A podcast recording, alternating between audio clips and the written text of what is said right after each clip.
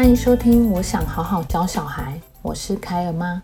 我有一个小孩，也是一位全职妈妈。我从小朋友出生的时候，我就自己带。然后我从手忙脚乱，每天睡不饱，到几乎处于精神崩溃的边缘。我觉得我好像快要，我觉得我应该有轻微的产后忧郁了。然后到现在呢？小孩可以晚上可以睡过夜，然后我也可以平心静气的教小孩。当然，偶尔还是会有那种理智线快要被锯断的时候了。我自己还在不断的学习，不过大部分的时间我是感到幸福快乐的。那我想告诉大家的是，你现在很辛苦，但是如果你不想要继续更辛苦，那么先停下脚步，了解教养的重要还有方法。那我想会听这个频道，已经表示你是在乎小孩的，而且你也希望能够用有效的方法来教小孩。那曾经有专家说，如果你每天跟孩子在一起都不快乐，然后你觉得常常需要发脾气，甚至到了很痛苦的感觉，那很肯定的，你还没有找到适合的方法。那我们自己会为了要得到一份工作或者技能，然后努力的去学习。但是我们自己问自己，有为了要当父母这件事，然后去学习吗？我们大家都不是天生就会当父母的吧？那很多人都是小孩出生了才开始惊觉，说到底要怎么当父母啊？那我自己也是从开始就是发现怀孕以后，我就开始积极的去爬文啊、看书，然后就是常常去就书店看有没有最新的那个教养的书啊，然后宝宝出生的时候我应该要准备什么啊，等等的。那从怀孕到现在这段时间，我读了不少书。然后得到的大方向其实是每个宝宝的气质不同，养育的环境不同，所以其实没有一个绝对正确的带小孩的方式，那只有最适合的方式。所以教养的方式呢，会因人而异，然后适合父母也适合宝宝，就像。情侣、夫妻，或者是我们每个人一样，其实我们都是独立的个体，然后我们都必须要互相的磨合，才有办法达到和平共处。但是我们还是会想要知道大方向到底应该要怎么带孩子啊？什么样的方式才是对小孩比较好的呢？那我自己是七年级生，我的同学或者是朋友们也不少，都是在打骂、言语羞辱的教养下长大的。那我小时候就印象很深刻，我大概在幼稚园的这个阶段，我妈妈就会打我。但其实坦白说，到底为了什么事情而打我，我我真的一点都不记得。但是我记得那个被打的恐惧感。所以其实，呃，对小孩的印象是对小孩的影响是非常非常深的。那我们这群人在长大的过程中，大多有类似的特质，就是没有自信，不敢突破，或者是自我否定。我想听众有一些可能也有共鸣吧。那其实我们那一辈的父母，大概很多都是教育水平也不算那么高，所以他们或许不会去呃看书去探讨教养，他们都是复制可能我们阿公阿妈给予的教养方式。那我们阿公阿妈那一代，就是生活更艰难的时代啦，他们当然就是只求温饱比较重要。既然我们长大成人以后，发现自己父母给的教养方式都是我们不想要传承下去的，那有什么其他更好的方法呢？前面提到教养的方式百百种，但大多都是有学者专家去研究，看怎么样的这样的教养的下的孩子长大后有没有什么特别显著的人格特质或者是人格缺失。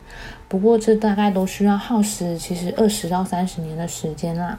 那现在资讯发达，其实我们可以获得很多国内国外的研究去了解。那我个人比较倾向的是，不知道大家有没有听过叫做正向教养？那这是由美国的教育心理博士简念生提出来的，他是根据心理学家阿德勒的教育思想。那他在呃，就是正向教养这这个部分，它的核心理念就是温和且坚定的教养方式。那我倾向的原因，主要是因为我在教 Kyle 的时候，这呃，我用了这个方法，然后奏效了。因为教养这条路上，其实我自己也很无助，然后都曾经用了自己也不赞同的方法，就是威胁恐吓。因为每次可能就是呃凶他完以后，然后我自己又开始懊悔，就觉得啊，我怎么又凶小孩了？就是，所以我一直想要改变这样子的一个状态。那在我了解正向教养的意义以后，我就试行了。那某一次啊，卡友他又挑食嘛，然后他不想吃肉，只想要吃红萝卜，因为红萝卜甜甜的，小朋友都很喜欢吃。那每次吃到肉就吐出来，到了看到肉以后就爆哭那样子，然后开始扭啊踢的。然后我就想，不行，我一定要试看这方法，因为当下其实我也很生气，但是我告诉我自己，不行，我要冷静，我要冷静。然后我就深呼吸，自己先静下来，然后告诉他说：“宝贝，冷静，冷静。你也必须要吸引他注意力，然后要等到他不哭不扭不踢了，他也冷静下来了，然后你就跟他说，看着他的眼睛哦，跟他说，妈妈跟你说，你比较想吃萝卜，对不对？”先理解他，然后接着，但是你要吃肉肉才会长肌肉、长高高啊！告诉他原因。那你先吃一口肉肉，再吃一口萝卜。这时候其实我手上都会有两个餐具，那一个就是放肉，一个是放萝卜。然后我就会先把肉给他，他没想到他吃了，然后我就赶快萝卜，接着就是就是等他咬完以后给他吃这样子。那这个方法，他没想到他竟然买单了。那我想，呃，这个过程中其实很重要就是我说话算话，贯彻执行。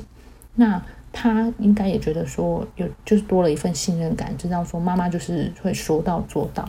那我自己也觉得非常的有成就感。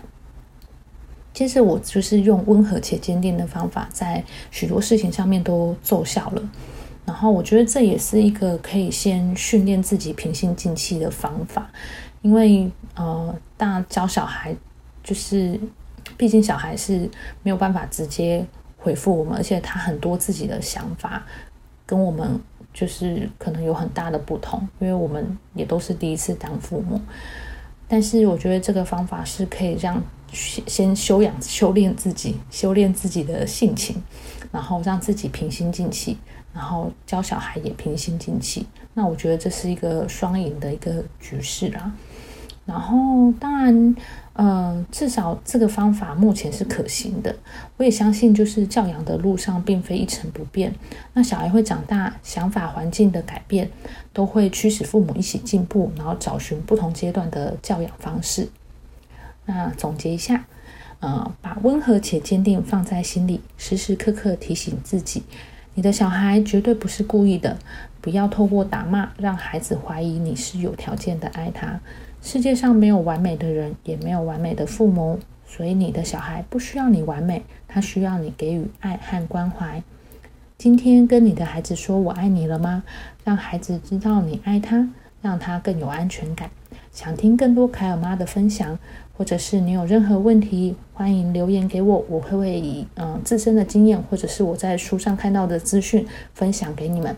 那欢迎订阅、留言、留言分享。我想好好教小孩，谢谢您的收听。